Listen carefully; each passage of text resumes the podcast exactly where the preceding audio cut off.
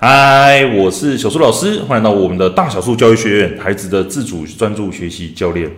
如何培养想做更好的心态呢？其实我们在工作上哦，我们在面对我们自己的专案呐，我们的创业的这些内容，其实我们都会有想要做更好的心态。好，比方说像我好了。我自己以前在工作的时候，我当然会想要把目前的事情可以做更好嘛。那包括我们现在做创业，我也想要把我自己的呃内容，或者是各个平台在做行销的事情能够让更多人知道，或者是让更多人喜欢，甚至是帮助到更多的人。这个对我来说是一直所追求的。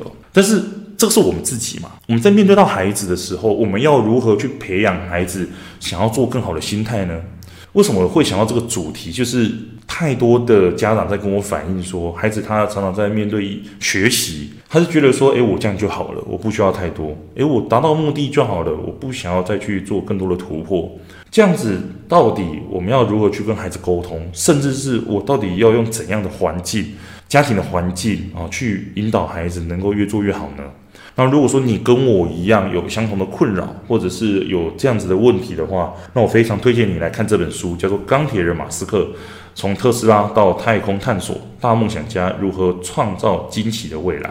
其实我觉得这个标题哦下的有一点有趣啊，我底下会来跟大家做分享。那写这本书的作者啊，其实不是马斯克本人，而是一个记者，叫做 Ashley Vance。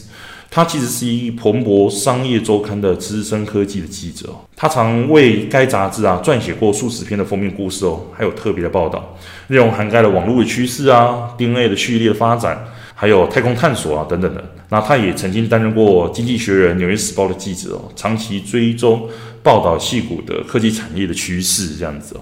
你会想说，诶，这个作者为什么会是一个记者来写这本书呢？啊，其实在这本书里面就有提到说，其实很多人都想找马斯克写书啦，啊，因为可能马斯克太忙了，你没时间写书吧，哈。可是为什么只有这个记者可以呢？其实，在书本里面讲到说，他们在约吃饭的时候啊，这个记者其实花了四十几分钟去说服马斯克，呃，由他来担任撰写的这个事情哦。然后马斯克可能听了他的一些记者的理想啊，哦，他的一些想法。一开始的时候，马斯克是说：“OK，你可以写啊，但是你写完之后，你必须要给我看。”好，原稿要给我看，我会标注说哪些是真的，哪些是假的。可是这个记者他就是有他自己身为记者的坚持哦，然后到时候才说服了马斯克。到底怎么说服了？书里面没有写哦。但是马斯克就跟他说：“哎，好，那你可以来呃采访我，我身边的朋友，我的家人，然后我的合作伙伴等等的，然后才来完成这本书哦。那其实这本书刚刚提到了如何培养更好的心态嘛。我们先从家族开始谈起哦，因为我觉得这真的是让我在看的过程当中非常有共鸣。第一个共鸣的点就是冒险开放的家庭基因哦，尤其是他外公的事迹。他的外公哦，也就是呃梅伊马斯克的爸爸。梅伊马斯克，你有听我之前的 podcast 的话，你知道说他其实也是一个蛮厉害的人哦。他其实是一个模特儿哦，也是一个营养专家。他致力于去帮助更多的人哦，拥有更健康的身体，然后去改善生活这样子。那嗯，我刚刚说的冒险这件事情啊，他外公嘛，为什么我说他是非常敢于冒险的人呢？其实，在他外公的那个年代哦，他外公他就是非常喜欢到处跑跑走哦，跟着他的太太，也就是呃马斯克的外婆。我说觉得蛮厉害的是说，因为那个时候。像是那种航空图啊，那种地图，其实还没有到那么的流行哦，也没有那么的正确精准。所以他外公他就买了一台飞机，为了想要去很多地方看一看，他买了一台飞机，在很多的山里面啊、峡谷那些去探索、去飞行这样子。但是他们在飞的过程当中，他们手上拿那个地图，刚刚说了，他们那种在飞的那个地图，其实还没有到这么流行，或者是你看我们现在啊，在。飞机在航行的时候，我们从起飞的这个塔台到那个降落的塔台，其实都有一直在联络嘛。可是我自己看书之后，我觉得这个外公他们在驾驶那个飞机，应该是没有那种联络的塔台。而且重点是我刚刚说的那个地图的事哦，他们手上拿的地图其实是一般的那种汽车的那种地图。而且书里面讲到说，呃，其实那些地图上面有很多的路都标错了。然后我就想说，哇，这样子还能够这样愿意做出冒险，真的是蛮厉害的。好，那只是说他外公后来因为一些意外哦。然后就离世了。但是在离世之后，哦，马斯克其实就出生了。在马斯克刚出生之后，其实他的外婆跟梅伊马斯克其实都一直在跟马斯克分享说，诶，他外公的这些事迹啊，到哪里去玩啊，然后到底有多开心、多棒的事情。所以从小他其实就在一个嗯，我觉得蛮开放的家庭环境里面，让他耳濡目染这样子。那既然外公外婆都这样子了，那梅姨马斯克他在功课上面有关注他很多吗？好，照书里面讲的是没有哦。其实因为很开放嘛，所以梅姨马斯克承接了呃他外公外婆给他的，就是没有给他太多的拘束。所以梅伊马斯克对呃伊隆马斯克他其实也没有太多的呃捆绑，说你一定要各科多到多少这样子哦，没有。那这样，马斯克他小时候的学习状况是如何呢？我找了几个重点呢，来跟大家分享。马斯克他其实在小时候，他非常非常喜欢读书哦，他自己都讲说，他觉得他是被书所养大的哦。他喜欢读书到什么程度呢？他们家附近有两个图书馆，里面的书都读完了，然后他还去跟那个管理员抱怨说：“你怎么没有多进几本书呢？哦，你在干嘛？你是失职这样子哦。”然后那个图书馆员。哈 才把那个什么大英百科全书给他看这样子哦。那你说他会读书的话，他成绩好吗？哎，还真的不一定哦。针对他喜欢的科目，他会读得非常起劲，而且尽可能的高分。可是对他没兴趣的科目啊，他其实就不太。努力的去把它做好，这样子哦。尽管有去考试啊，但是分数就没有很高分。像他自己就有说，他学到现在还不知道说学习什么语言学啊，到底是在干嘛这样子。因为他自己就非常崇尚就是物理、科技这些东西，他真的能够改变我们人类的未来这样子哦。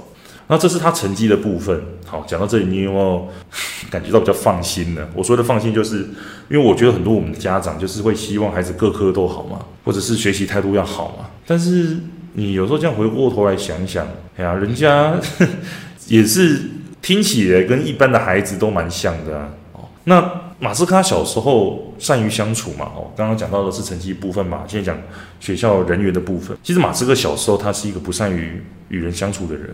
他在小时候常常就是呃，在学校就看书嘛，然后他身边的朋友哦，他就是记者去访问他，都说他其实小时候不太跟人家相处这样子。人家在讲什么话的时候，马斯克常常坐在原地，就发现到说马斯克好像一直在思考，或者说梅伊马斯克他自己在问他自己儿子的时候，他都觉得说儿子都没有说话，但是那个没有说话不是放空，而是他在思考这样子。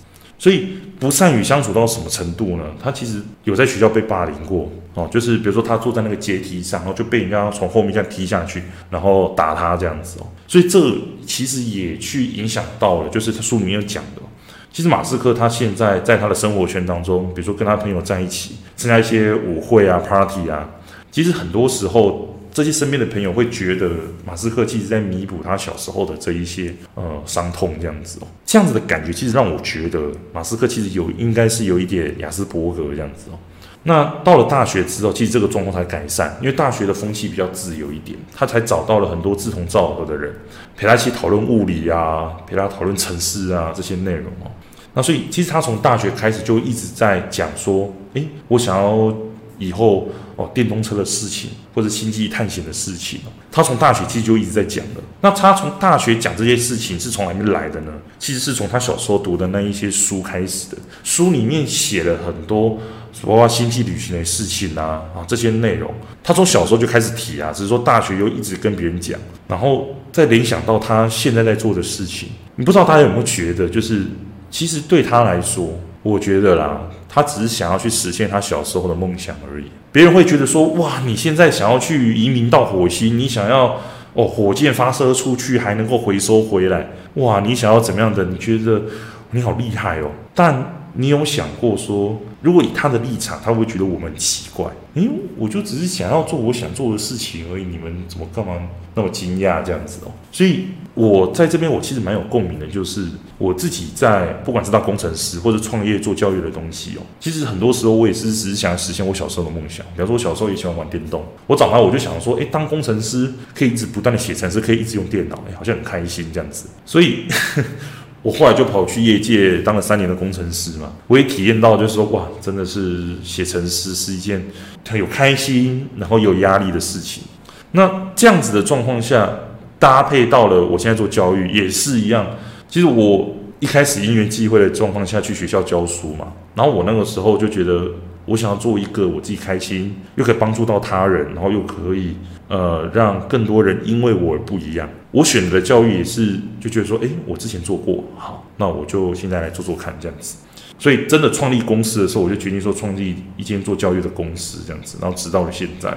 所以很多人会觉得说，哇，老师你好热血哦，你自己一个人可以做那么多事情啊，生教案、拍影片什么的。可是对我来说，我就觉得，嗯，啊，我就只是想把教育的事情做好啊，你干嘛好像很惊讶的说啊，我就很热血哦，想要来做这件事情这样子哦，没有哦，我就纯粹。其实我想要把这件事情做好而已。那刚刚讲到了工程师这件事情，其实马斯克他从小时候他就非常喜欢写程式这件事情了。他小时候他其实就写过一些游戏，小游戏，然后去卖给其他家公司。那甚至是他到了之后创业，他创了第一个呃公司叫做 Zip Two。那个 Zip Two 里面做什么业务呢？他做的业务就是有点像是我们现在的那个 Google Map。那个 Google Map 它。上面不是有很多的商家，然后有些点评吗？哦，他其实那个时候在做这件事情的。那他在做工作的这件事情上，其实他有一个心态，我觉得跟他现在在做 Space X 或者是马斯那个，跟他现在在做 Space X 或者是电动车，其实都很相关。就是你从他的一些呃书里面的访谈当中，你会发现到说，他在面对到一个问题的时候，他只是想要了解这件事情最重要的是什么。或者是说他最真实的样貌是什么样子？就是他会想要去追根究底，了解说发生什么事情，他能够去掌握住说哦，这个事情它最核心的呃内容是什么？而这个心态就像是什么，知道吗？就是我们在写程式的时候有一个呃解决问题的方法，叫做 divide and conquer 啊。什么叫 divide and conquer 呢？就是我们会把一个问题。哦，大问题把它拆解成最小的部分啊，比如说一个大问题，它可能拆解成十个小问题。那我们要解决这个大问题的话，我们要做的就是把这十个小问题解决。如果我们可以把这十个小问题解决，是也等同于这个大问题解决了。那同样的，马斯克他自己在面对到哦，比方说他在 SpaceX 上，他造火箭，他可能遇到了一个大问题，他不知道怎么解决，然后他就会想办法去把它拆解成说最小的问题是什么。然后我们逐一的去把它解决，好，所以这个也是他在工作上让我觉得蛮有共鸣的事情，甚至是他有讲到是说，解决问题的方法永远比问题多，所以提出问题才是最厉害的。这个是让我想到的是他自己在面试的过程当中，他自己有说，他自己在面试的时候常常会抛出一个呃问题给来访者。什么问题呢？啊，比方说他举了一个例子，他说你现在在高雄的某一个地方，好，比方说你现在在地球的某一个地方，他往南走一英尺，往左走一英尺，往上走一英尺，它可以回到原点。请问你现在在哪里？好，在面试的当下，你要马上说出来你的想法哦。但重点来了，刚刚我说了，解决方法不是重点哦，重点是你能不能够提出问题。所以。当他问出这个问题的时候，重点不是你告诉他说：“哦，你要去解释这件事情的解决的问题，那个方案是什么？”不是这个，他想要听的是说你是怎么去思考这件事情的。所以他就听你的逻辑是什么，你怎么去想这件事情，以及你是怎么做的。那到底最后的答案是是能够去解释或者解决这件事情？哦，并不是重点。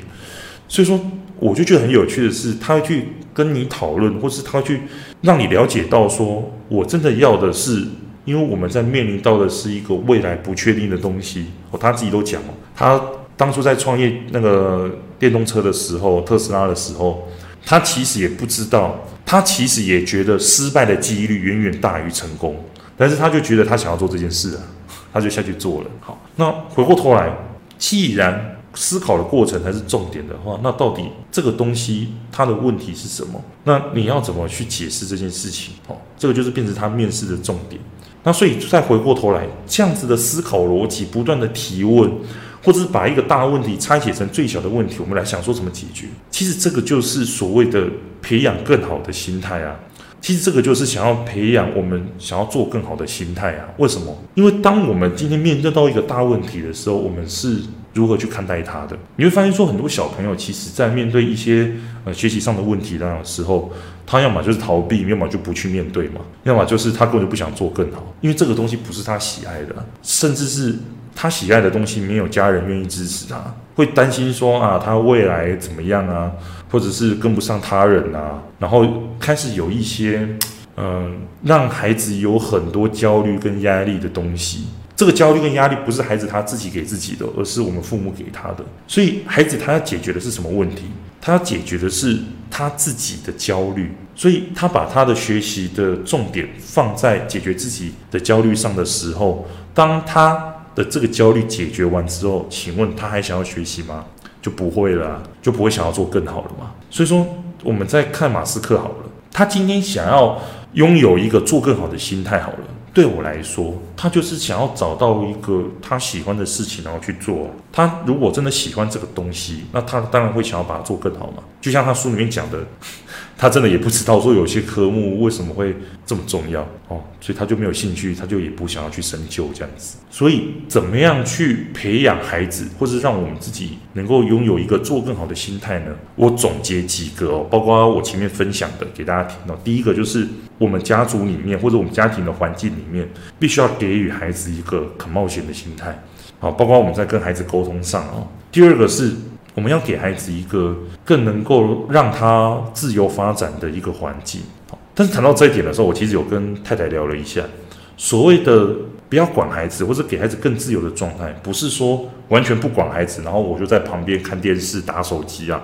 玩游戏啊，甚至跟朋友出去喝酒，不是的，是我给予孩子更自由的环境，但是我也同时在提升我自己哦。大人同时也在提升我自己，所以我也是在学习的，不是说都不管孩子就放牛吃草这样子哦，不是这个意思。第三个就是很多时候孩子他未来想要做的事情，其实都是来自于他生活当中的体验。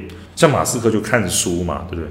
那因为很多孩子他不喜欢看书，所以我们要做的是什么？好，如果他不喜欢看书的话，除了透过其他管道，像是听书、听故事这种耳朵听的东西给予孩子滋养之外，更多的是去给孩子更多的生活体验，当他知道说，诶，这一个眼界被打开之后，他才知道说，诶，自己想要的是什么。如果孩子他只有尝试五件事情，说他五件事情都不喜欢，跟他尝试了一百件事情，但是一百件件事情都不喜欢，这个是有非常大的区别的。好，所以说这个也是我认为非常需要看重的。最后一个是我觉得最重要的是，到底孩子在面对一个问题的时候，我刚刚说了，呃，能够能不能够找到一个自己喜欢的事情嘛？那如果孩子真的找到这一个他喜欢、他想要去深究的事情之后，那我如果要面对这个问题，我要怎么样让他做更好呢？很多时候问题太复杂了，我们没有办法解决，那我们就把它拆解成每个阶段的小目标，让他去完成就好了。OK，那所以